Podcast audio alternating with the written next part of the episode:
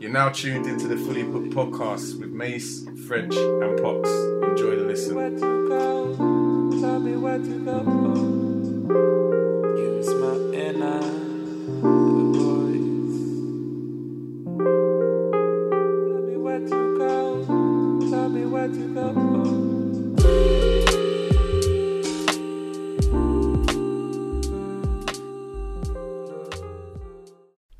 Welcome back to part two and the best of 2019, season 5 to 8.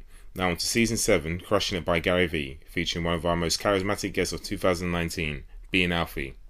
I guess if we take it right back, I'm originally from Hackney. Cool. Moved out of Hackney when I was eight. Um, moved to a heavily white area Yeah. called in Surrey called Coulsdon, um, and just got into a whole heap of madness from when I was young. As you do. Yeah, exactly. Rolling with the wrong guys. Mm-hmm. Um, then got kicked out of school. From that, even further, moving in gangs and just just just petty nonsense. Mm-hmm. Then I had a, a bit of a, a defining moment whereby I was using the flasher. Yeah, yeah. I was using the flasher, scratchy back in the day. Yeah, um, got on the bus, night bus, and then 68. I was with my brother. The, the bus driver kicked me and my brother off. Well, he kicked my brother off, and I followed him because obviously it's family. You can't Yeah. leave family, otherwise I would have, I would have, I would have really. Yeah, Helton Licks. Yeah, exactly. literally, literally. Imagine that. Get back to your yard and your mum's like, "Where's your little Yeah, brother?" Nah, it's not happening. yeah, and then from that, it, my life just went into the. It kind of went into some sort of. Uh, it was like a whirlwind. Long Mm-hmm. story short, whereby because of one situation that I avoided, and it was an angel. I can only call it angel energy. Was protecting me. I avoided going to prison because all my friends that on the bus went prison. They served between four to seven years. Hold on, sorry to cut you. So this is the same bus journey where you got kicked off. Yeah. Okay, yeah. something happened on that yeah, bus. Yeah, yeah, yeah, Wow, yeah, yeah. wow, And, uh, they got into an altercation, and Yeah. from that, I started really understanding the energy and really going that in life because I know I know it sounds mad cliche, but you've only got really one shot, Mm-hmm. so you can't be living your life through anybody else's eyes or on anybody else's terms. So from then, I kind of went, okay, I want to make money. I went into some dead jobs for a little while, Mm-hmm. just doing anything to stack peas and go and do stunting. Yeah, I was yeah. just at stunting, Yeah. partying. We've yeah, all been there. Yeah, you know, been there. You know I mean. those jobs, before I take, go any further, Hit me. see with some of those jobs, would you say that you've learned some skills along the way?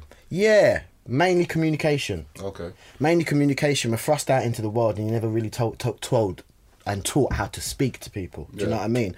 So when I was there, I guess being in a corporate environment, you can't be road, innit? Yeah, of you can't get away with any of of that course. nonsense. Just fling fling you out. So I learned how to speak with people, deal with people. So I've got them sort of skills from there, and then I just got cap- catapulted into a sales role, Mm-hmm. and then. The money that was coming to me was just phenomenal. Yeah. Mhm. Completely changed my perspective. Completely changed my access. You can stunt on them, you can say numbers, I heard the numbers. Everyone wants to know the figures. Yeah, like at, at the heights of it, I was earning hundred bags a month. Mad. A month. Yeah, 100, How yeah. far back we going there?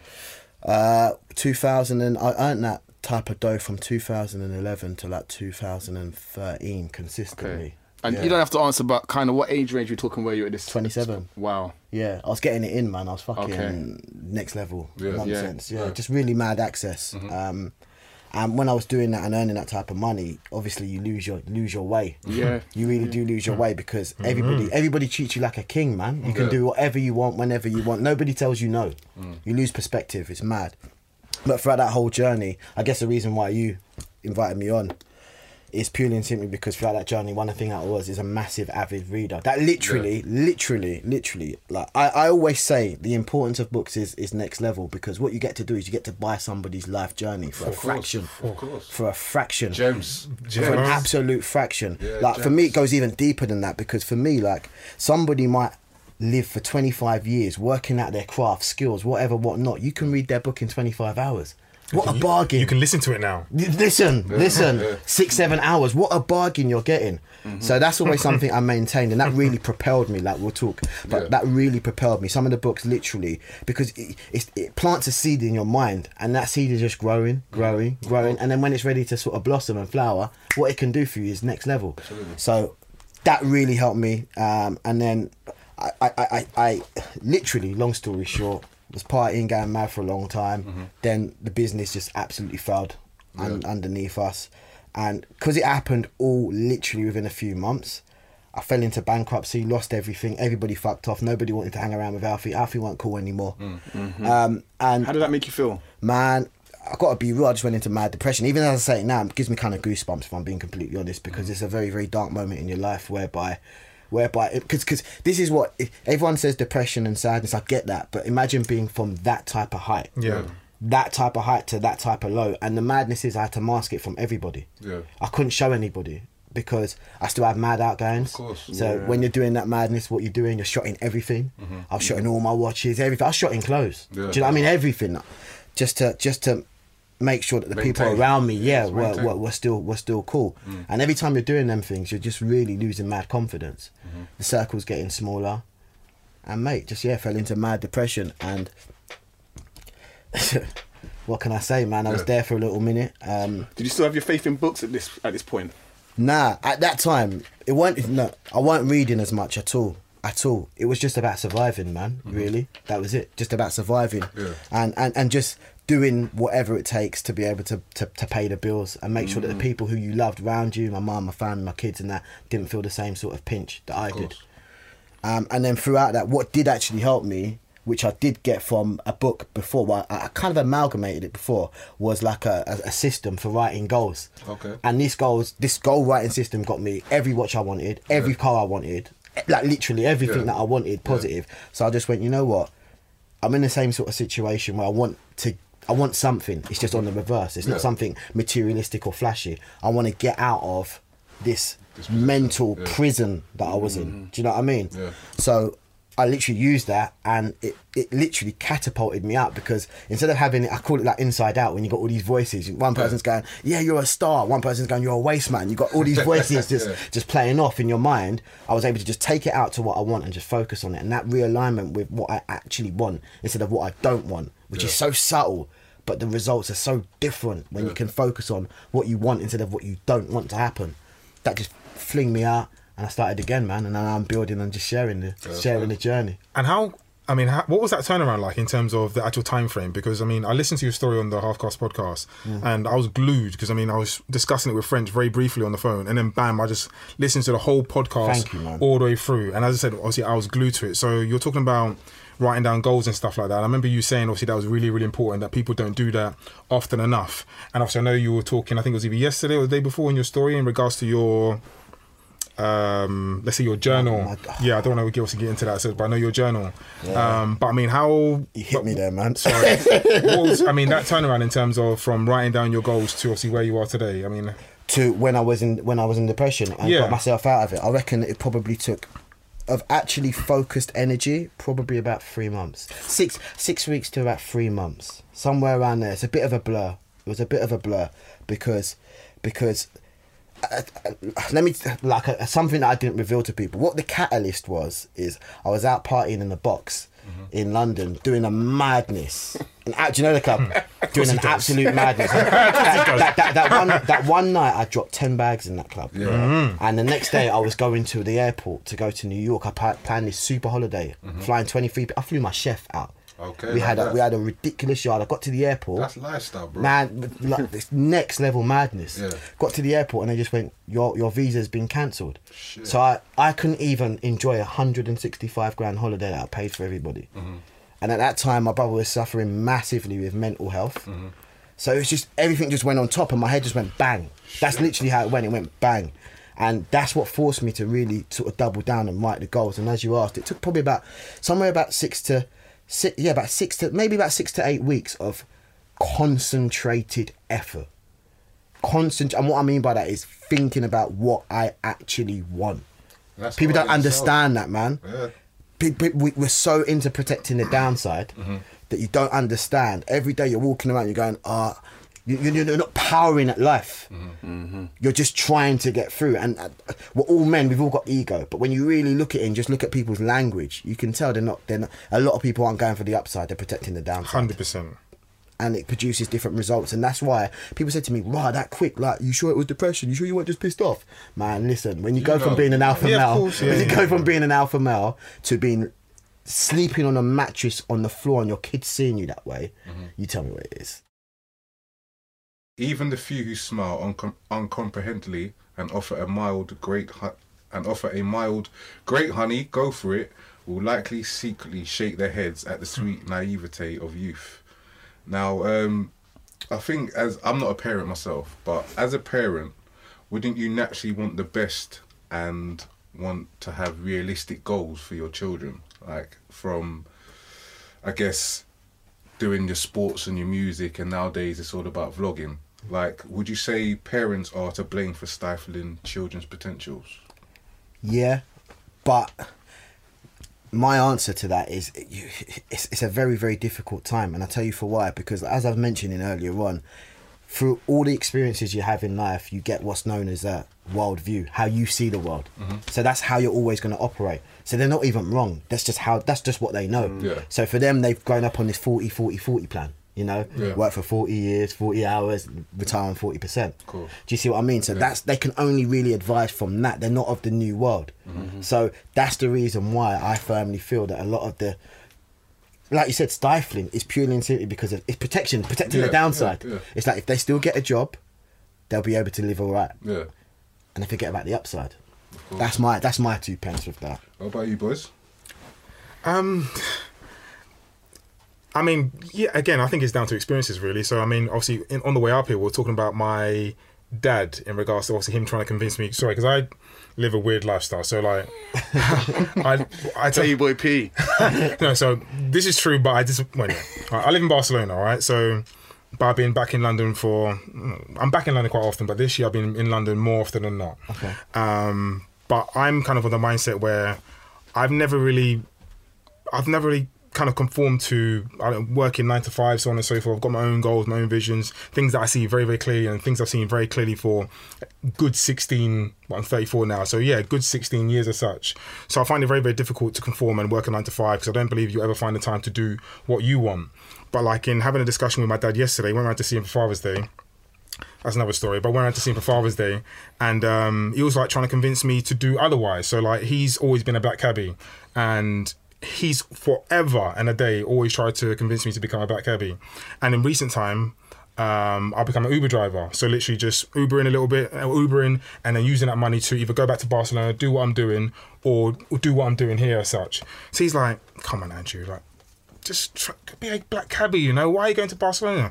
New language, new this, new that, so on and so forth. And he was like trying to explain his story and that when he went to Germany before he came here, he said, "Yeah, I know." We're talking 1980s. Yeah, I know. He- said like he had to learn a new language. Um, he ended up doing like odd jobs here and there. He said, "I've, I've gone from banking to doing odd jobs." You don't want to go through that process where to the point where it takes you 10, 15 years to acclimatize to a country and then bang.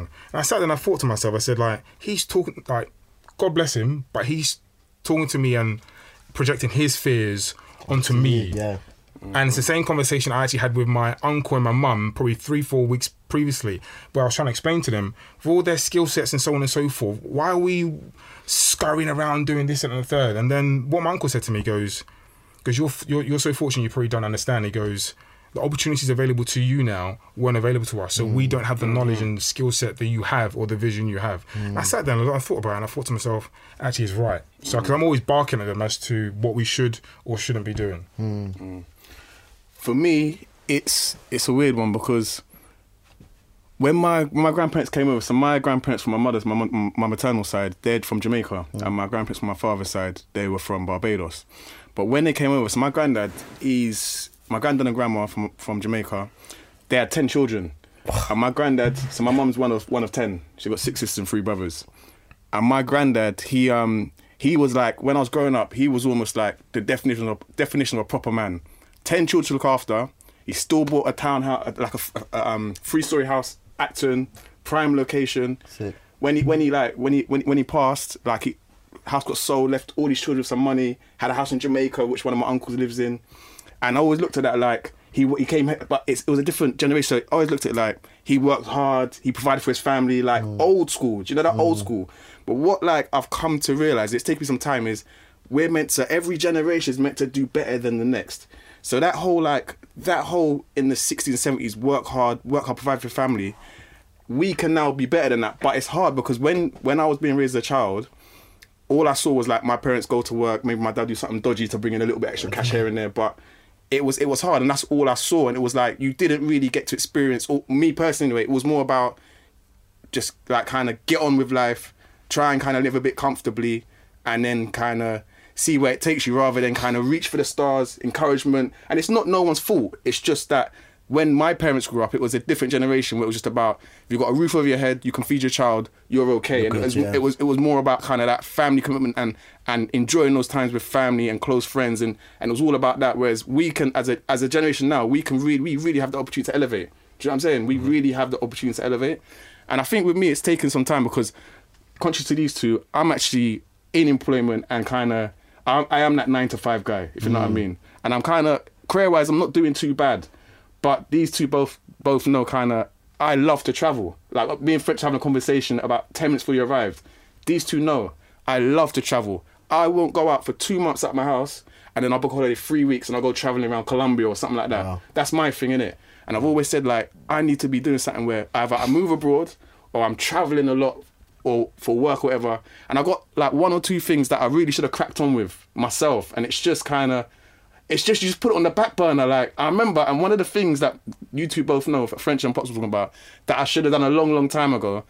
I remember once I ran the idea past my mother. The worst thing I could have done. I ran the idea past my mother, and she turned around and said to me, "No one's gonna be interested in that." Bam. And I parked it off for ages. And that that one little it's not her fault. It's not her fault. I do not blame her. She's done very well to like raise me and do well and keep a roof over their head and all that kind of stuff. But she just it's not she was of that mindset that who's gonna be interested in that or you just kind of get on with life, you try and get your next job and you know, try and do a little bit better and that's good enough. Yeah, hundred Do you get what I'm saying? 100%. So it's weird. It's, so I think it's important. I'm not a father yet myself, but I think it's important. And I know when I do have kids, I'm gonna try and get them into Spanish classes from young. Spanish classes. I'm gonna try and get them to play the cello, the violin, various different lessons. Wherever they take to, I will push and encourage them. That's that's what I'm gonna try to do. get them to every single thing I can. Give them experiences or options, and then whatever they want to take to, go for that. Do you know what I mean? Because I never had that kind of with me. My dad football, you football. Do you know what I'm saying? I did love football, but I was never the most gifted. I wasn't gonna make it. Mm-hmm. Whereas there's probably other stuff that I never ever got introduced to. I might have been fantastic at. Do you know what I'm saying? yeah, That's just how it goes. Yeah. But I think like us having this conversation now, like the generation we're at now, we, we we- we're pushing past. We're trying to push boundaries, push and and, and, and elevate. Do you know what I'm saying? on page 13 this is i'm reading from the, the ipad so on page 13 it says so i took your advice of marketing through social and through social and held a free wine and paint class from my alma alma mater monte claire state now for that um, i just want to know from everyone do you see free becoming an overlooked gimmick Ooh, That's a brilliant question, man. Right now or previously? now yeah After reading the book, no. no, I agree. I agree with you. Like it's it's mad. I've put out something and I've given it. I don't use that word. See, because I think as soon as you use that word, it cheapens it. Yeah. So I say gift. Yeah. I'm giving you a gift. yeah you're gifting someone I'm gifting Yeah, you get it, something. yeah. It's a present. You open that present, you're going to enjoy it if you really are able to grasp it. But I think if you don't, if you don't give people things to begin with, a bit of a taster of you, what can they judge? They buy it and get they, they're pissed. Mm. For me, it's too. It's too. It's too. The odds are too 50-50. I'd rather just go. Here's a gift. Give me the feedback.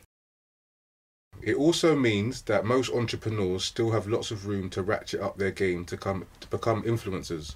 I'm watching you out here. It's shocking to me how many entrepreneurs trap themselves into boxes of their own making, even though they have so much more power than they did before. Um, so that resonated with me definitely, and I think we may have discussed it earlier. But it's easy to find yourself in a rut or a, a cycle of deja vu. Um, what would you suggest to step out of that? And that goes to again any one of you guys. A rut. Yeah. So say you're in a, a constant, ah, this isn't working for me, and it's it becomes a cycle. Like, how would you get yourself out of that cycle? I bloody answered that question earlier today, you know. I thought you. No, I really did. Um, n- nah, I mean, I don't know. I mean, it's different for everybody, but me personally, I've always had like a very clear vision as to what I want, and I kind of question things every now and again as to, am I sure I'm doing the right thing, so on and so forth. And I make sure I answer those questions. And if I answer them clearly and concisely, then I just plow through. I mean, like. As I said, obviously, my Ubering in between, but I'm here. For, I'm, I leave going back to Barcelona on Wednesday. Mm. I got to ham out these shifts before I go to Barcelona, and then I go to Barcelona for a period of time, stay there, and then come back. You think I enjoy doing 10, 12 hour shifts? no. I mean, there's a bit of banter in between, and a, a few laughs and jokes, and a couple stories, but I don't, by and large, enjoy doing back to back back shifts. Really, really difficult, and particularly the past couple of days, kind of thing. So. Can I stop and ask you why is that? Why do you not take enjoyment from it? No, no, I like. I'm glad. So you spoke about. Uh, you and um Chucky spoke about the process, enjoying the process. Now, I've learned in in the past couple of weeks. I've been telling French that I'm actually loving life. All right, because I'm beginning to, I, I'm beginning to see things take place. Following actually reading this, like small little bits and pieces, and I was like, I know what the fuck I'm doing. I don't usually swear, swear. All right, so like, I know what I'm doing. All right, things are very, very clear to me. Like, so we're talking about free and stuff like that. Like, I was sitting there thinking to myself, a lot of stuff I'm doing, whether it's wanting to record content, this and that and the third, it's all free. But where's it all going? And then when I married a lot of the things up that I was doing anyway, I thought, I see where the value's coming. It's mad that you say that because for me, when people say to me they're stuck in a rut, I just feel like they've lost a bit of touch with gratitude. That's it. As soon as, as, as, as soon as they get entwined with, that. I'm grateful for absolutely everything, mm-hmm. everything. Even what you mentioned earlier on about my diary, what you saw. Yeah. Grateful for it all. It's it's it's all part of my journey. So when I'm stuck, if, if anyone's saying I'm stuck in a rut, it's because purely and simply, you for a moment you're out, you're, you're, in your thoughts, and you're not actually taking time to just appreciate what you are here. I always say when you are in a rut, the best thing to do is level up. Like if you was to be, a, say you're an Uber driver, you're not enjoying it. Make sure you talk to everybody. Go at it with energy for everybody. You see what it does. It's mad. I always say be seen in whatever you're doing, mm. then become indispensable. That's how you have to do it.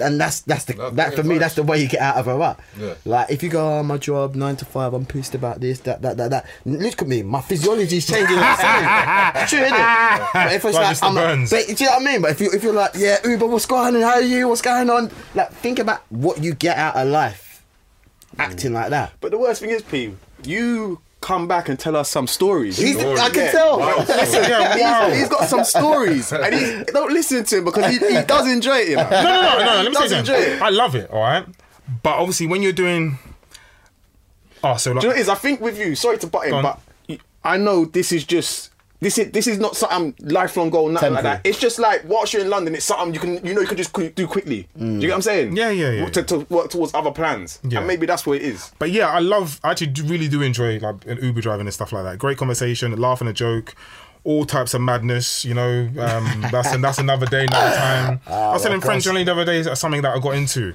Um, but that's again. That's I know another what you're gonna say, man. I know what you're gonna say, man. I know you I cab think drivers. I know what you're gonna say, man. I know what you at, man. I know you cab drivers. I've seen it, man. I've seen it. I think that's a good topic. But um, to, just to jump off from it, she does say he does say she got her first client, a local sustainable food magazine, by sending an email explaining that although she didn't have any formal social media experience, she was sure she could help them develop their brand. Oh, and she was willing to do it for free. It didn't take a lot of convincing for them to take on take her on as a social media manager. Um, I, f- I guess I was gonna. The second part of the first question was, will it decrease the quality? Will being given out free content or free advice? Do you think it will decrease the quality that's being given? I, I think that's down to the person. Mm-hmm. You're either somebody who wants to share and you really want to share, or mm-hmm. you don't, and you're just looking to make a buck. Yeah. And the mm. quickest way you're looking to make a buck, you, you, you, you're almost, you're almost, you're almost trying to have have one over people. Do you know mm. what I mean? I think if it, if it's in your heart to put out good, you're gonna put out good. Do you know? what? I think quality always shines through. Yeah, the reason does, I say yeah. that is because I remember going to see. I went and saw. There's an artist called Jacob Banks. I don't know if any of you have heard of him. Yeah, Uh, there's an artist called Jacob. I actually saw him at some talent competition in East London years ago. And what I would say is, um, he's now he's now become like relatively big, and he's he's, he's going to be well. I think he's going to be huge. But what I would say is, if you look at it from an artist, for instance, they do the small venues. Maybe it's a fiver to get in, but the quality and then the quality shines through, and it's like, okay, we could do a bigger venue and now charge a tenner because word of mouth. Um, people have seen some of the footage, so I think the quality always shines through. So if you're going and giving free advice, you're gonna go. If you say y- you want to work as a, as a as a as a school cook or a chef or whatever, and you say, do you know what, let me come and cook one meal for free or whatever, just to showcase your talents. People start talking, and all of a sudden, there's more demand now for you, and because there's more demand, guess what? You can now you can now raise the stakes or raise the price. Do you know, it's funny. I was just going to ask another question that followed on to what you just said. You've kind of answered the question because I was going to ask, when do you when do you opt for that big pay after you've started doing the free a free service or whatever? When do you say, okay, now it's time to start charging for my services? But I guess when um, you've got an audience and they're willing to put money into your pocket, that will happen with the quality. It's not even that. I don't think it's that. It's more they're paying for that nugget of that that nugget of information or, or that knowledge or what that wisdom Yeah. or whether you're a comedian, you're giving them that laugh that has cheered them up for that week. Whatever it is, I think they're willing to pay that. They're not thinking of I'm putting money. They're thinking as I'm Okay, paying for this experience. Experience, yeah. And Yeah. guess what? It's it's enlightening me or it's enhancing my knowledge or whatever it is. Do you get what I'm saying? I think that's more. That's that's that's kind of that's kind of the way to look at it. Or that's that's the way to look at it. If you're trying to sell something, even rather than look at it, trying to line your pockets, it's like actually, am I selling a gem here? Am I selling gems of information, nuggets of information that is going to benefit people? And and when they come away from that, they don't even think about the money.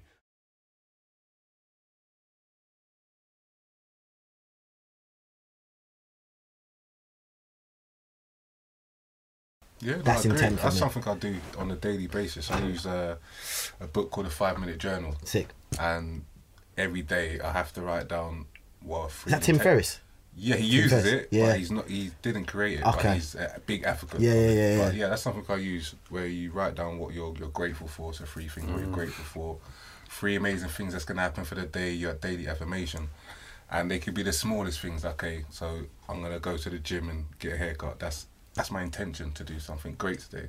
I'm gonna speak to ten new customers today. That's my intent today. I'm gonna, whatever it may be. But throughout the day, when I first started using it, I'd get back at the end of the day writing the book. I'd be like, oh shit, I've hit everything I wanted to do. That's a good day. It's a great day. Do you know what I mean? So yeah. Do you know what else it does as well? What what a lot of people aren't aware of. When you live life with an intent, your with intent, sorry, your mind is open for receiving mm-hmm. because you've made a plan to do something, and that's why people go, "Oh wow, he looks like everything he touches turns to gold. Everything he's doing just seems like it's popping off." It's because he's made a plan. So your brain's like, right now, now that I'm clear, Yeah. yeah, what else can you see? It's when you're foggy you can't see nothing. And I've done that. I've literally trained myself to do that. Where certain times I'll be like, okay, I'm gonna go out and give a compliment and receive a compliment, and it happens. It just happens. Exactly. And you certain times you don't think about it until the end of the day. And it's like, oh shit, I set out to do this, and I've come back and I've actually done it, and it's the happened. power of the mind, man. Yeah, yeah, it yeah, gives me goosebumps. It's such a process that you put it out there Mm-hmm. within with, and I love that word intent. I like it. You put it out there with intent. The way it comes, man, and then we feel, all, oh, it's all weird. It's this law of attraction stuff. Yeah, no, it's working, it's just your brain, man. It's Yeah. you're using your brain now. Yeah, absolutely. sorry, my mind's been ticking over. I, I, I often go back to what's been said earlier. When you when you were back in the day, 26, 27, you was part, you was making up money. Did you have anyone giving you guidance or advice in terms of investments and stuff like that? Uh, yeah, I did. Did you I- follow that? No. It took- no, no, no, no, badly. No, no, I didn't. I didn't. I didn't. Do you know why? Because two reasons. One, I was just mad, flamboyant, and arrogant. Mm. Mad. I was like Prince Hakeem stuff. Okay. Proper, Jumping through- proper, jumping over the furs galore, bust Yeah. down like you never seen, Bust down. like you never seen, man, like mad, mad flamboyant. So I gassed my own head up, Mm. like, and that made people afraid to tell me things. So that's the big, that's the big, big mistake that I wish I could, because because you have some real people around you, and then they think, you know what, he's so he's gonna he's gonna mug me, so I'm just gonna not say anything. Shame, shame, shame, shame, shame, shame, shame. So that's the that's the first first thing that I'd say, and then secondly, anybody that did try to give me advice, genuinely, if mm. they didn't have peace, You I'm like, who are you You to tell me? involved. You. Do you see what I mean? Like I'm like, who are you to tell me? Bad, too, too. But you know, what, in life, you have to learn. You have to, you have to feel some of them, man. Yeah. You have to, you have to Just actually. learn. You got to take the licks, man. I mean my uncle used to say you have to take the licks. you can't just get the cussing. You got to take the licks. You must feel. you must feel. you must feel. Yeah. You must feel. So Feel. yeah. Um, in regards to speed, I mean, again, I think you want things quite quite quickly. I mean, you've got your aims, your objectives, all that type of stuff, and you want to achieve them again quite quickly. But I mean, I've learned to understand. I mean, I know Gary Vee. I mean, he sounds like an individual who doesn't have fun. I mean, like, I mean, no, honestly, I mean, no, he sounds like Gary. You need to live a little, you know. you need to live a little, right? And I I, mean, I've had this conversation with you, French, and as to like working all those hours and and and not really really enjoy it, getting to enjoy all that type of stuff. And I've learned to like my goals now. Um, I look at them and I think to myself, Hopefully, I live to what, 75, a little bit later than that, all that type of stuff. Eat, live, and eat well. My goals are way like there. That's where I'm going to judge myself at that that 60, 70, dare I say 80 kind of age as to um, how I've lived my life and all that type of stuff. But in between then, of course, yeah, I'm monitoring my um, how well I do and that type of stuff. But I actually want to live, Yeah. you know. So take my time, you know. And I think that's that's why I go back to speed. I think if you're if you're if you're moving so quickly, you don't you don't get to appreciate stuff. Of course. You don't, man. But this again, when you have kids, you really notice it. What's your definition of an entrepreneur? Okay, mine is just somebody who sets out product idea and will not stop until they achieve it. Yeah. Gets it out there. That's my opinion. It's nothing to do with money. Mm-hmm. Okay. It's only to do with getting an idea out there or product and, and, and getting it in front of as many people as you can. That's my idea of an entrepreneur. What about you, boys? I couldn't break it down any simpler if I'm honest. Like Yeah. you got a concept and you can yeah, you got a concept, you brand it, you put it out there. Yeah. Yeah, yeah, same. I think uh, a businessman, you see, as you said, I, I mean, you said it quite eloquently, but uh, to have an opportunity, believe in it, and, and go with it. Yeah, business. Uh, yeah, it's it's a new term, but it's you're a businessman. You see a business, you see opportunity, you want to make a profit of some sort, and uh, you go for it. Willing to take the leap for me. I Yeah. think Yeah, that's the that's big what one. it, what it Yeah. comes down to. You're ready to to bet on yourself, hedge your bets, and, I like go that. with that. Bet on yourself. That is Yeah. very, very good. I'm gonna find the next question. Just bear with Whilst me. you do that, and I know it's gonna come up. I know it comes up further in the book. Mm-hmm. But what's your thoughts on the whole this social media boom that's happened in the last? Because we've grown up in it. I remember trying using Tiscali broadband and big dial-up connection and all that. Man, I What's remember your- Baby Ericsson's. Changing Did faces. you know what I mean? Do you know what I mean? I remember see I had a see-through bad boy Baby Ericsson. Took 20 minutes to send a text. Yeah. Texting my mum because none of my bridges had phones. Do you know what I mean? I remember that. So now social man, like I, like, I remember when I first come in here. What I said to you. Like I've only jumped on social media three months ago. I used to go, yeah, I'm social, not working, and I used to think I was cool saying it. Yeah. And then you realise what it's actually opened up. It's only just a follow on from your point and your sorry your question about entrepreneurship and Yeah. all the rest of it because the social element right now is just Sure. there's so many pe- so many youngsters out there. When I say mm. youngsters, I say like The late kids. teens, The even kids, kids playing with toys, Yeah. getting views and money and sponsorship. Yeah. yeah. And it's just I just wanted to know people's opinion on that. Oh man, that's such a hard one. People are gonna hit me up, man. All right, so I think it's great for what it, what it, what it, what the reach, Yeah. yeah, and how you can, re- yeah, literally the reach. But I also think communication is being destroyed. Absolutely. People don't know how to talk to each other. course. Mm-hmm. Mm-hmm. People I do think- not know how to communicate, man. Yeah. There's so many people literally can't like in front of the camera. But you talk to them one on one. It's a myth. They can't, they can't, they can't string a sentence. And it's like, wow, what happened to that, that prowess? what happened to it's, it's true, it? What happened to that prowess? Yeah. What happened? Sorry, sorry to go because uh, we meet every week, all right. And I was working in a secondary school, all right, in behaviour, and incidents will happen. Give them the form, they go right out, and more often than not, teacher go, "You gonna have to write it for him." Excuse me, I got to write for him. What's he here for? He can't read, he can't write. And then okay, cool, no worries. Explain to me what happened. A bit, a bit, a bit. what is going on here? Yeah, yeah. I'll be like, yo, what's going on here? yeah. And he go, Andrew, That's literally it. you got, you got to listen to you got you got to be, be patient. Be patient. He's had like ten years of schooling and he can't talk to me. Now, as we know, this book's a lot to do with personal branding.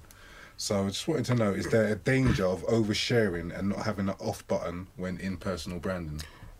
I definitely believe there's. I think a lot of yeah. I mean, we again we spoke about this in regards to being a bit more personable and personable with um with fully booked and i love social media i do love social media i think it's definitely got some pros but i think it's definitely got some cons i don't believe everyone needs to know everything about me and not to say that i'm trying to hide anything but i just don't believe you need to know everything about me so on a podcast i'll share as much as possible but i'm not gonna like oh so gary was talking about um turning the camera on when you're on vacation or something along those lines like no i mean no, no, it doesn't have to be on when i'm on vacation or when i'm getting up to I don't know some madness. I might tell you about it, but you don't need to. I don't know, man. It depends if you want it to be like. For, for me, what do you filter?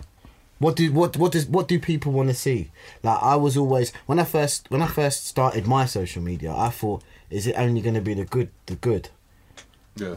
But then I just thought I'd become like every other every other person that's on Instagram that gets Very true. fanboys. Yeah. So I, I'm I'm very very I- I'll talk about every dark moment, mm. but then same way you will you will catch videos of me in in the box or whatever, still wherever going out acting mad yeah. because it's it's part of my character. Now, I have to be careful with it because I don't want it to become reality TV. This isn't you know Alpha Yeah. Kardashian or anything of that nature. But same way I understand that it's not just it's just one D. People want to see various different facets of anyone's character, Mm-hmm. and I think that that's what makes people go, okay, Very that's true. real Very to true, me. very true, very so, true. I- like like you said with that diary thing, that genuinely, like that mashed me up, and I could have just kept it to myself, but I felt it was good for people to see that this journal that is a year of my life out of a stupid move and me leaving in the garage, I've ruined it. Do you know what I mean? It was that important to me. Okay, so just quick question. So like, I went for a period where I wasn't doing, I wasn't really writing down any. In fact, years actually. So something happened, and then I stopped writing for a long time. Now, my question to you really is: Would you be comfortable in sharing absolutely everything in that journal? No way. See, that's the point I'm No making. way. no way. No way. That's, that's what I'm talking about. No way. So I- I've written some things. So like, I've uh, oh, per, oh. so I've done.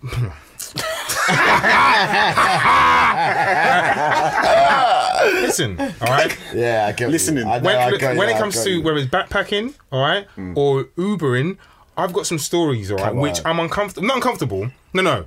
I don't think people need to know de- those details. Yeah, got you. Those details, Yeah, you got it, got and. I don't think need, people need to be in my, that deep in my business either.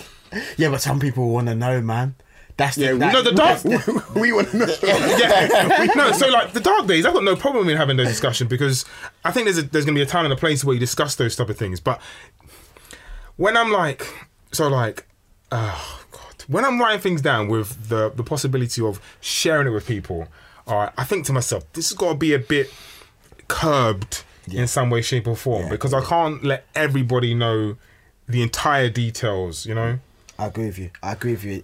And I, I guess there's I've got a bit of a responsibility because I have got kids. I have got and you know what their world's different from mine. Like I could release something, say something, and it's cool because I'm 34 and I know how to handle pressure. Mm-hmm. What it might do for him and and my younger kids is not really worth it. So will I show everything in the diary and share it? No bloody way. But but en- enough enough to you for you for people. I always believe enough for people to get a real sense of who, Who I you am, are. Yeah, no, that's cool. That's not a You problem. know what I mean? So passion is your backup generator when all your other um, sources start to sputter. Do you think passion is built up or is it an instant reaction? It's both.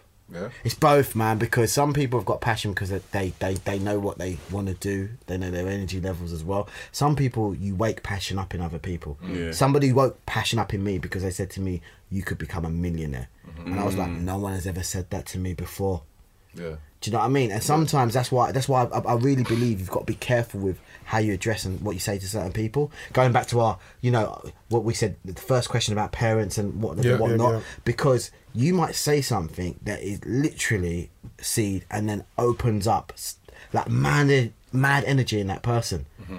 The same way you might say something that just closes down and takes that energy away. Yeah. And I've been I've, I've been guilty of doing both. I mean, it's important to have passion as well. And I, do you know, I when you asked that question, I started to think, yo, like, I'm not as passionate as I once was about things. Like, mm-hmm. I, it's almost like I, I don't get that urge. Fire. Yeah, I don't get it as I used to get it so much. I don't think it's that, you know. Go on, tell me. Generally, I think it's that you just understand the value of things now. Do you think? Yeah, I think when we're younger, we just get gassed by everything. We see a girl, oh my god. We see a car, oh my god. We see an opportunity, oh my god. Yeah. And then now you you get to a certain level where you can just kind of like you can almost judge things a hell of a lot better and place the right amount of value on it. So you're, you, I don't believe in anyone's not passion. Passion. They, they haven't got mm. passion. I think something needs to bring it out. Mm. And mm-hmm. when you're younger, anything could bring it out.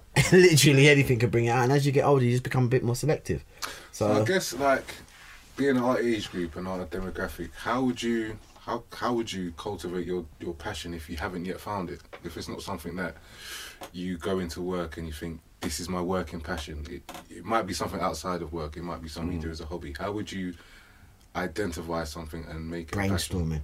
Brainstorming. Okay. Mm-hmm. brainstorming. I say all the answers are up here in this massive, excellent computer, mm-hmm. but we don't put the brain under enough stress. We go for the first answer. What should I have today? Chicken and chips. Done. Go and have a chicken and chips. Done. Yeah. Seriously, it's like the first thing we just accept it. Do you see what I mean? But reasoning, reasoning means you put your brain under pressure. Mm-hmm. And when you put yourself under pressure, it's like a stone. It will, like, like, like, like, like, like, like force it, crack. Do you know what I mean? You hit, hit, hit, it will crack, and you get the answer you actually really mm. want and need. But nobody wants that. Everyone wants shortcut. What are you having to that? Take away chicken and chips. Yeah. See what I mean? That's literally how we act. Weak. So it, it- it's true, isn't it? It's the truth. It's the truth. But when you put yourself under that pressure, you always get the answer. So if you're not passionate at the moment, it's because you're not putting yourself under pressure to ask what it is you actually want. I guess we're going on to the next question, and it goes back to the parents' is not issue, but in regards to parents. He mentions it in one of the stories.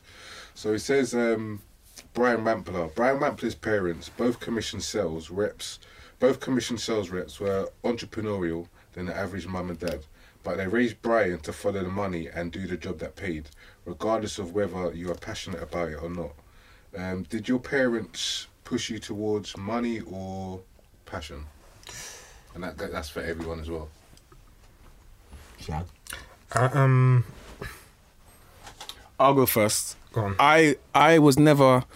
I think when in my teen years, especially, I actually I'm not gonna lie. I think I think we all got the ability to be superb in every in anything. I honestly think that. Like I honestly honestly think if you dedicate enough time to something, you can teach yourself to be, or you can be taught to be superb in anything you want to do. I think one of the things that I would say was almost missing as such, but not because at the end of the day, if you know something from day one, or you've got an inbuilt passion, or you've got, a, or you're passionate about something, and you want to drive towards that, nothing's stopping you. Nothing's stopping you. Yeah, but I know during my teen years, I never got like, I never got like directed or guided or kind of I don't know how to put it, but it's like I almost got, got I was coasted through my teenage years mm. in terms of like I wasn't dedicated enough to something to really take off. I don't know if I'm making sense here. No, but I think you're right. It's, it's just Completely get it. I just feel like if at a younger age, like for instance, I remember being in primary school, primary school, yeah. I remember coming home in the evenings and I remember like asking my mum every evening, badgering her, Mum, can you give me maths questions? Can you give me maths questions? She love maths. Mm. She'd be like, "Oh, go away, like, well," and she'll give me. I used to love things like countdown at a young age, you know. Yeah. And I, not the not the not the letters. No, no, no. Mm. English ain't my strong point.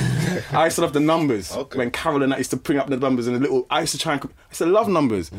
I remember thinking like, if I kept that passion and that fire for like, like I still love maths and numbers, but if I kept that passion, where could I have gone with it? Do you get what I'm saying? Yeah. It's just, it's just, it wasn't cultivated. I don't know. So I- I, I feel like, I feel it's that's why I say I think, I think it's important. And when I do have children, if I have the facility or the capability to, I want them, I want to give them the chance to explore so many different avenues, so they can discover what they're passionate about, and I will help to drive that. Does that make sense? Yeah. Yeah. Yeah, I would say the same in regards to myself, if I'm honest. Um, like you mentioned, there was a very similar question earlier. Um, earlier that you said, um, and the first thing I thought to myself was, my dad was my dad's quite like a very disciplined person in terms of like this is what you can do, blah blah blah, so on and so forth. But I don't think, I think he probably tried to direct me in a. He tried to direct me. Um, unfortunately, he, him and my mum split up, so I was gonna say he left the house. But I mean, I, I feel like I was a law unto my own. Not as in bad, but I think I've always just known. So you he like he was like, We're doing you're doing this.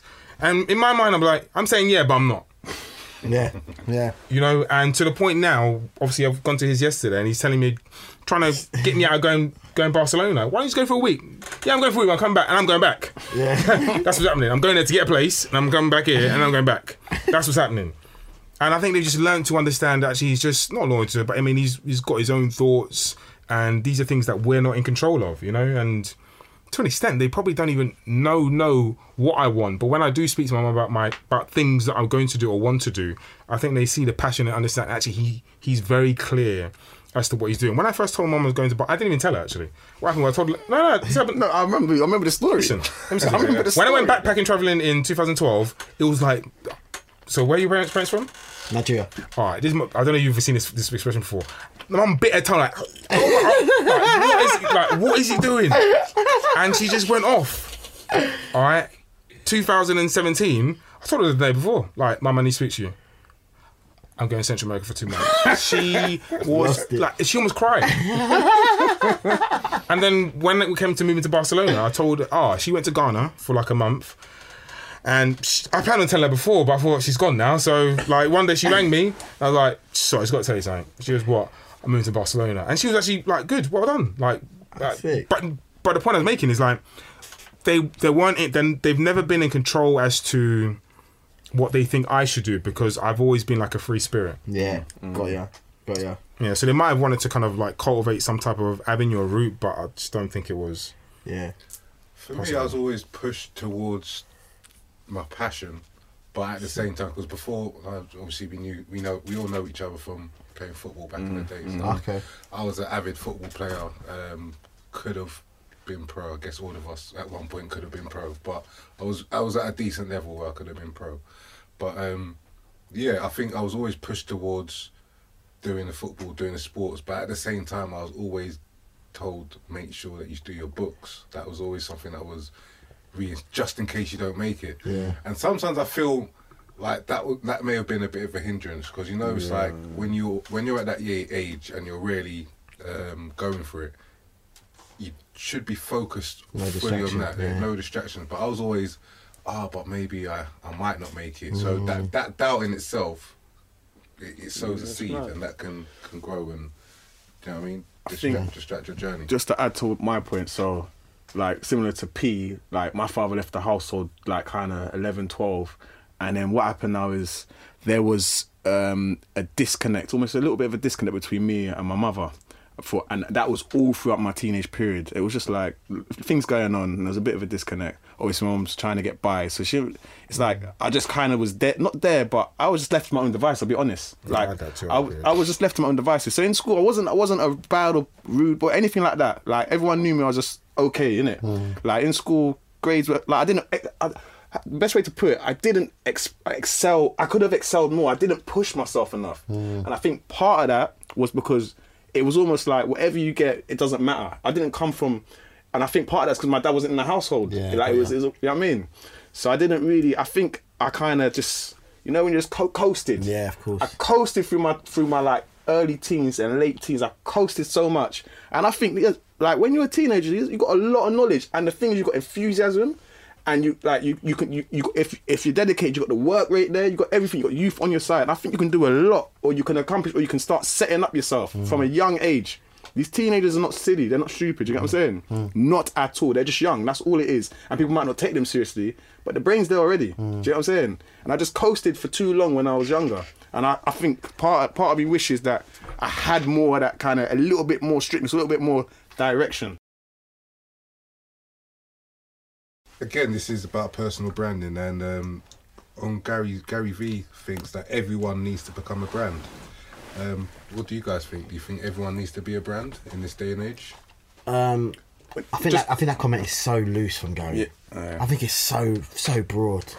Like, there's some people. uh, It depends what you want out of life. I think somebody said to me that within the next 20 years, if you haven't got something on the internet, nobody, no one will know who you are mm. because that's the only way we'll really communicate. Like everyone will search, so you have to have some, published something, written something, have some sort of digital footprint. I think is what they said. Do I feel that everyone needs to have a personal brand? No. Do they need to be able to be found on online? Yes. But personal brand is so strong. Do you know what I mean? And I think there's only certain amount of people that really want to put themselves out there and can have because you got to understand, yeah. Like it's so mad. commitment. It's a lot. It's not. It's not even just that. It's like you say something. This your heart, mm-hmm. and I think they talk about. In fact, they do talk about this in the book. And then somebody completely, because their worldview is different, annihilates you Yeah, annihilates you, gives you the comment like like I've had it already. People, oh, he's wearing mason rings. What? What? You're gonna get people just, They, just they will just troll you. Do you know what I mean? And behind that screen, they're gangsterish, mad gangsterish. and what are you meant to do? Yeah. Like you respond to it.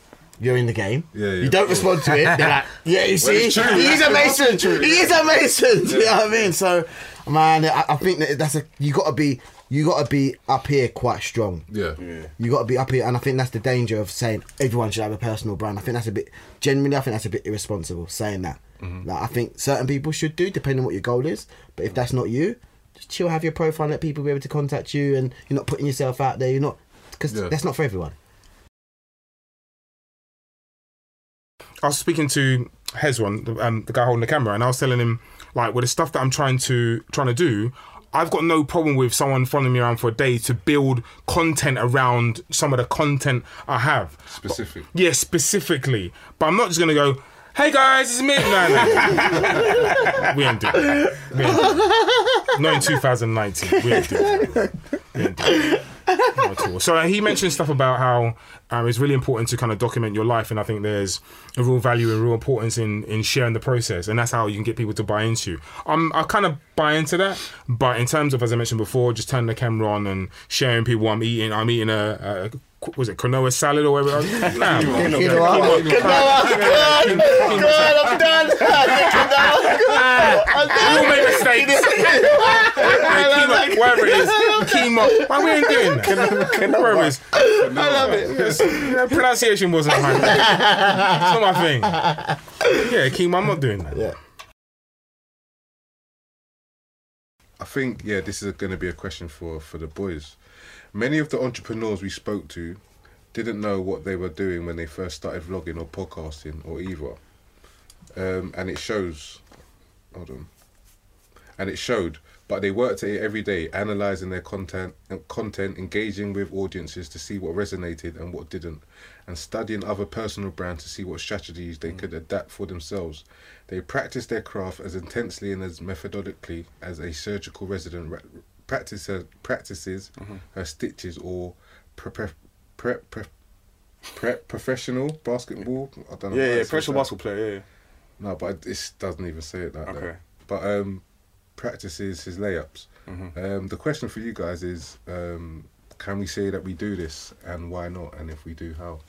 um, I've begun to analyze, like, I don't necessarily want to say the stuff that I'm currently doing at this moment in time. I've got no problem discussing it off camera or that type of stuff. Um, I think I've, I'm sorry, in regards to that, I've just got to a point where I think to myself, actually, let's deliver, all right, instead of talking about stuff. Um, but I think there's definitely pros to analysing people. So there's one or two people I've actually analysed in regards to what they're doing, and I've actually used them actually, your blueprint, actually, for what I'm doing. And funny enough, actually, these people are new. Like very new to what they, very new in, in what they're doing. But for me, they're like trailblazers. I've actually, I was telling uh, Mason that I bumped in, and friends, I bumped into one of them. Um, he didn't know who I was or anything like that. And I just shook his hand and said, you know what, I see what you're doing, love what you're doing, just keep up the good work, X, Y, Z. I looked at their blueprint and thought, you know what, I'm following it. No nonsense, I'm following the blueprint and I'm sure it'll take me to where I want to go. I'm confident it'll take me where I want to go. Success leaves Yeah. tracks. So wh- wh- whenever that's the Yeah. whole that's the whole reason you follow a blueprint. Do you know what I mean? Yeah. Otherwise, no no need for a map? Just Of everyone just go and get lost. But I think I think I think I think that that's that, I think that's actually I think that's smart to do. To be fair, I think if you find somebody who is attractive, like what they're doing is Yeah. attractive, and you can see how they're doing it, why not pattern it? Of course. Yeah. I've been watching them for time as well, for a long time. Like so much so, save their videos, got their videos saved in little boxes, you know. Um, anyway, save like compartments, all that type of stuff. Mm. Yeah, I, I definitely watch. Now I'm begin- getting into a habit where I watch people, what people are doing, and kind of like take the good points and all that type of stuff. Mm-hmm. Yeah, of course, mm-hmm. of course. I think in relation to us and our podcast, and going back to the beginning of that statement where where people they didn't really know there was vlogs didn't know what they was doing or something like that. Mm-hmm. I think when they started out, they started out it was an element of fun for them or an element of kind of hmm. it's a hobby. Yeah. And I think with us, I think the main for me the main thing is we that we never lose that. Yeah. For for Yeah, me and us, obviously we can have targets. We can have we can be like okay, we actually formed a podcast now, and obviously you kn- like we all know that we we, we now kind of will analyze and observe who what's doing podcasts, what they do in their podcasts. But I think what I loved about us and and how we came together, we were meeting anyway. Yeah. And catching up, Yeah. doing the same the same thing. Do you know what I'm saying? Yes, and I think as long as we don't lose that element of kind of fun, but at the same time we can focus our, we can focus and kind of and kind of you know strategize to Okay, yeah, to how to how we can we can take it the next level. Then I'm happy with that. Do you know what I'm saying? Yeah, but, but let me ask you. This is for all of you guys. Yeah. Is the idea to, to, to build this to get ears because you enjoy it and you want people to hear you enjoying it and how your vibes in, or is it because you want to really monetize it?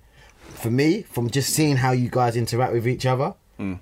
and the respect you have for each other, is clearly because you want people to, to, to almost be part of the vibe. Yeah, yeah, yeah, hundred. Do you know you want as many people to be part of the vibe? Whereas I know a lot of people that just go bam, it's about the dough. Do you know what I mean? And I don't, I don't, I don't get the feeling that that's what you guys mm. No, we are would coming do to do. Even with the on mic. concept, do you know If what I mean? on- off mic, we would be doing it anyway. We'd Yeah. meet Yes. up every week. and Yeah. have a conversation and discuss different mindsets and things like that. There's- anyway, so yeah, it's definitely not.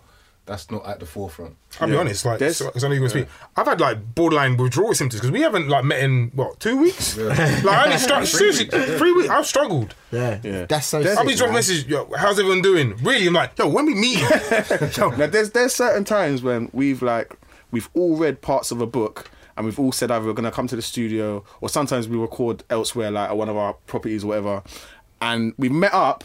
We've just chatted for three hours and said, "Oh, we just record." Like we just chatted, to have a had a catch up. Same. We just ended up chatting for three, four hours and had a catch up, and we just parked off like the fact we were supposed to record. Do you know the You get what I'm sickest thing about this as well? What I see, why I really like the the, the, the whole ebook, choosing a Mm. book is a great idea. But what this is actually doing for anyone that's plugged in and listening into it is it's like three guys maintaining a relationship. Mm-hmm. How sick is that? How sick is that? Because I know what it's like. People get older and it's Christmas, birthdays. Well, I'll go and see you later. Do you see what I mean? But you guys are. You, you, you, it, it- it's, it's a really. I use this. It's a beautiful thing because other people see it and go, you know what? in the future, I want to be able to pattern that same sort of relationship where I can meet up my brethren and just chat. Yeah. And if it's mm-hmm. about a book that we're going to get value from, excellent. Mm. Because that is lost, man. It- that is seriously lost. We all get into our families and go, up middle finger. Do you know what I mean? Yeah. So it's so, so, it really, really and it's the whole to see. thing with the whole WhatsApp now. It's like, bro, like I remember being 15, 16 on the phone to hours, whether it's house phone, mobile, hours, whether it was a girl, man, them. when my brethren ring me now, I like, I'm like, mm, I'll just drop them a WhatsApp message in 10 minutes sometimes. Or when I'm on the phone, I'm thinking, all right, three, four minutes, and that's it. It's mad how it's all changed. Do you get what I'm saying? And because of all that, it's like we're like we're all in groups, like WhatsApp groups. There's certain people in like WhatsApp groups I'm in. We grew up together, school together, check girl together. I ain't seen them in like three years, but I chat to them on WhatsApp every other day. Yeah. That is that is Yeah, effed up. mad, man. that It is really effed up. is. Really that is is. proper effed up. And the thing is, it's good of you to say that because we're all we're all victims to this, man. And then it takes something bad to happen. Do you know what I mean? Before we really get and reason and conversate. And do you know what the maddest thing is? Just by doing this, the ideas that get dropped, the experiences that get shared. You don't know what that does for another person, man. course. What that instills in So- their head and what that so what, what, what, what, what, what that's able for them to do for their own journey and their own story. It's a beautiful thing, man. It mm. really is. So he mentions, don't ever decide for yourself that videos about you or the things that you like to do won't be compelling to anyone else. Let the market decide. Trust mm. me, it will be honest with you. Yeah. Um, the market decides, and the market's obviously numbers. At what point does the the numbers actually matter? That's We've we've had this discussion amongst ourselves, haven't know, we? that's why I've asked the We've had discussion because what happened when we first started with fully booked, we couldn't give. A, we actually just said let's just throw it out there on the outlet, see if, if if anyone vibes to it. Basically, like we love just chatting, and sometimes we just crack jokes, and maybe someone else might find it, maybe they won't. Then it was like okay. About the numbers, like this person got this, and then it was like we didn't start this for this numbers thing, like, and we just parked that to the side again. Like we're not fussed, but I can see why numbers could matter. You could be an influencer, then you can get like you can get um branding and all this kind of stuff. Do you know what I mean? it's validity in it that's Yeah. it that's it for for like if you've got validity within your own heart it doesn't ever really matter you just keep on putting out the content but i think what kills that as well really really is a killer is when you look left and right at competition. It, well it's not even competition but you start labeling it in it you go okay this other person's got a podcast. This is what they're yeah, doing. yeah. and it takes the essence and the, the rawness and the energy out of what you're doing because you start going i'm comparing. I'm comparing. I'm comparing. Mm-hmm. And I think that that's when valid, when the numbers become I don't know they become challenging. So like, I hear Chucky say this quite often. Like, he's having conversations for the sake of having conversations. He's not doing this for like um, John down the road. So John doesn't need to tune in if John doesn't like what Chucky is saying. And the same kind of like goes here, dare I say, in regards to us having conversations. So if Chucky's having a conversation which is going to help, like um, Peter and Joseph down the road, then obviously more pa- like not more pa- I mean th- then that's fantastic. And mm. ultimately, I kind of think the same thing in regards to the conversations we have here. So like we're having a, a wider conversation about crushing it, and if this is going to inspire or motivate someone, mm. then that's fantastic. Mm-hmm. And ultimately, I think at the core of all of us actually. Because we spoke about this in regards to the ultra altruism, or I think it was. Yeah. we spoke. About, I mean, we're more giving than we are, dare I say, selfish. Mm. And I think like the wider the wider argument or wider debate in regards to some of the stuff that I want to do, ultimately, I think is actually bigger than me. I want to give back, but ultimately there are goals within those things that I actually want to achieve. Hmm. So if this helps me opens the door in regards to having a wider audience and talking to people, then fantastic. That wraps up season 7. For more information, you can listen to our book review, buy the book, or listen to the season in full for more information. Now, on to our final best of with season 8. Topics such as Circadian rhythms, CRP windows, to the R90 program itself, Sleep by Nick Littlehales, which is where we'll begin with Nick explaining how he got into the industry. I got asked by Oldham Athletic to sponsor their shirts. Uh, now, before you get too excited, this was way back in 96, 97. And to put a bedding company called Slumberland on the front of a football shirt created all sorts of craziness. But the only reason I did it, wrote the check out, was because a lot of the workforce loved their local team, you know, Oldham Athletic. Yeah. So it was a nice thing for the local workforce to, inside the factory, to see their company name on their local football team. Anyway, I got invited to a few football things because of that, because I'm the guy who writes the checkout. And that strangely engaged me with Manchester United. So um, I started to have a conversation um, with Alex Ferguson one day. Um, whilst he is a sleeper, like we all are, he wasn't involved in the sleep industry. So my particular take on stuff um, just resonated in his ears. And hmm. back then, there was no data capture, there was no GPS, there was no sports science, there was no nothing. We didn't even, we'd only just got phones, for God's sake.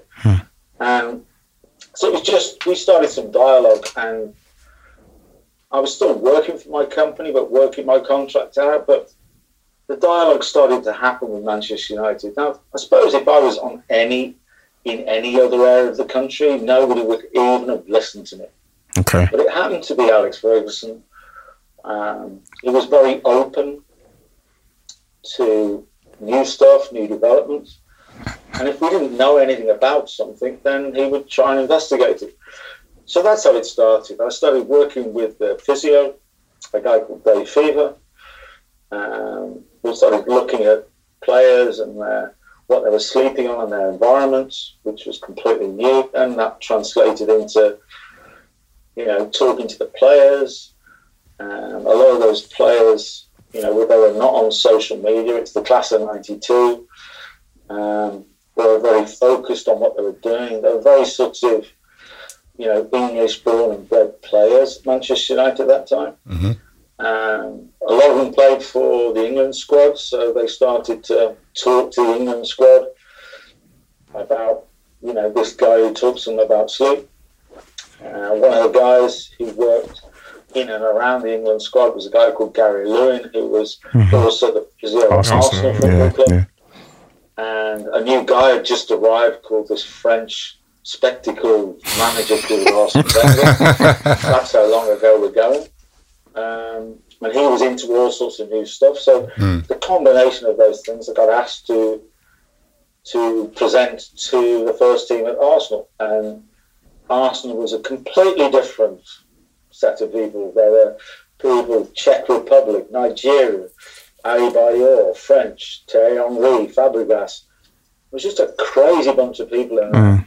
And so I had to sort of sit down and go, right, they want me to talk to the first team of Arsenal about sleep. And I sort of had to create what on earth a sleep coach is in sport.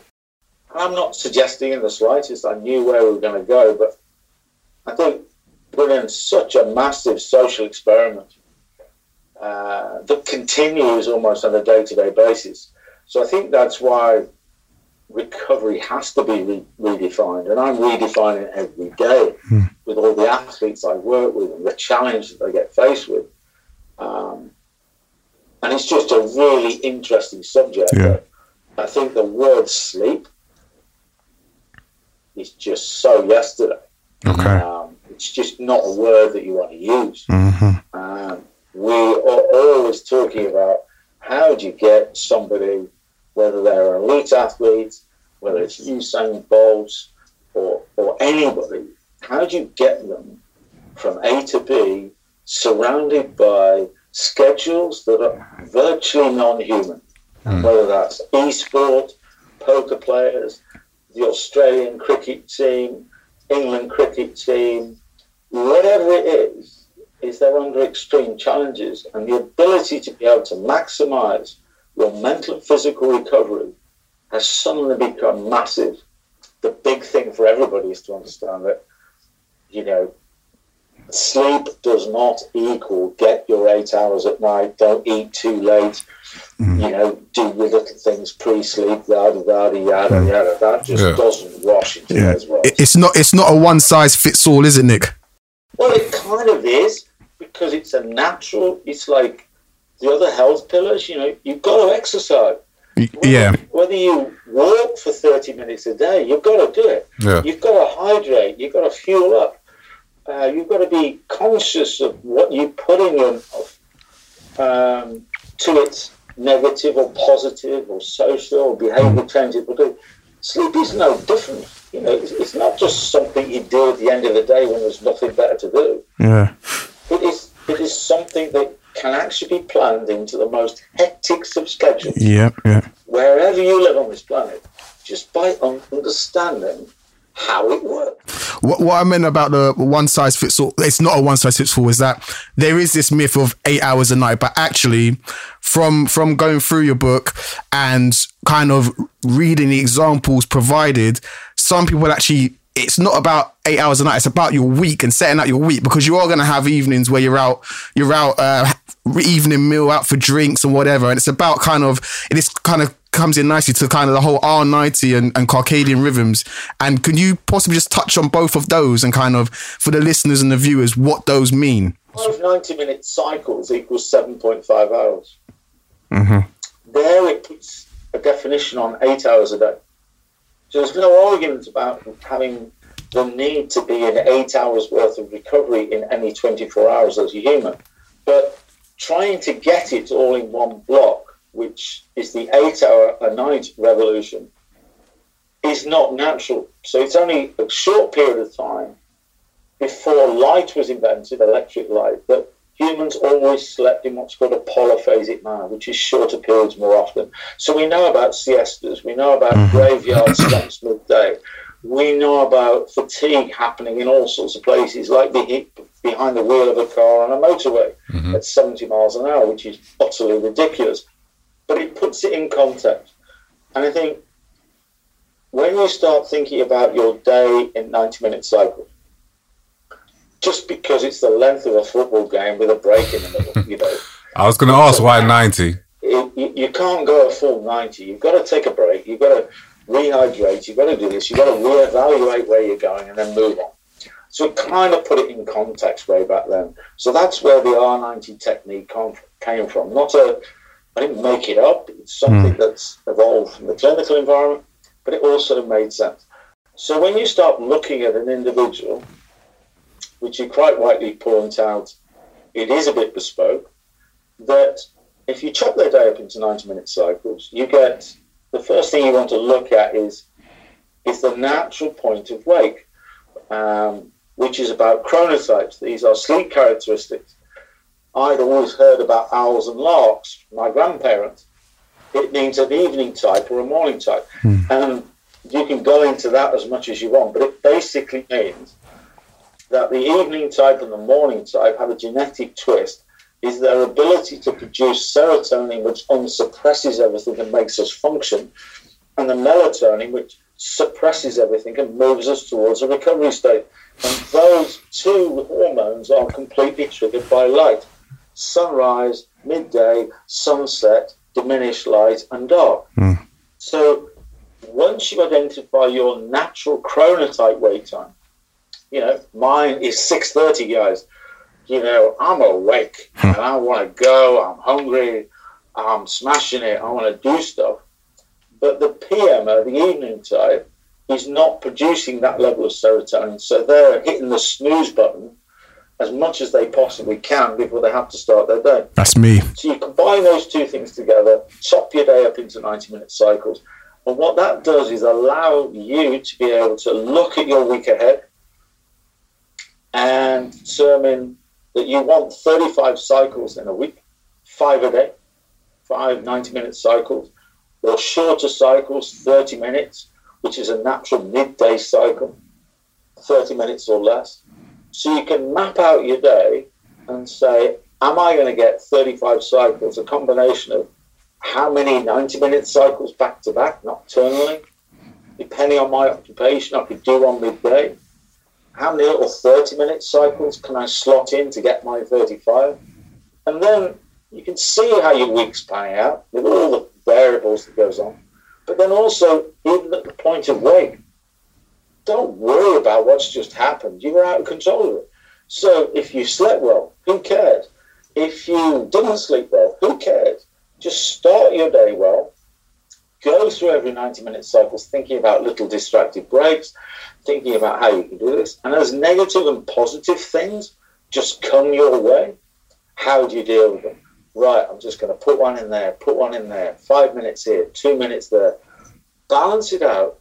And that's the only way you can coach, you know, elite athletes, whether it's NBA, NFL, NHL, NRL, and wherever you go, or even pilots, their schedules are just being pushed like mad. And they'll realize it's not about the reward financially, is it's just that companies, even in sport and outside are just producing schedules that are just non-human for us. That doesn't mean to say we need to give in, but that's what the technique does, is it allows a surgeon in a hospital, a DJ, uh, whatever it is, to sort of map out how they're going to maximize their recovery, but without thinking all the time and worrying and creating anxiety and creating addictive behaviors that if they don't get their eight hours at night, you know, they're going to die or they won't function. and so I think it's just it's just redefining what we think about this process and how we do it, but in a very natural way.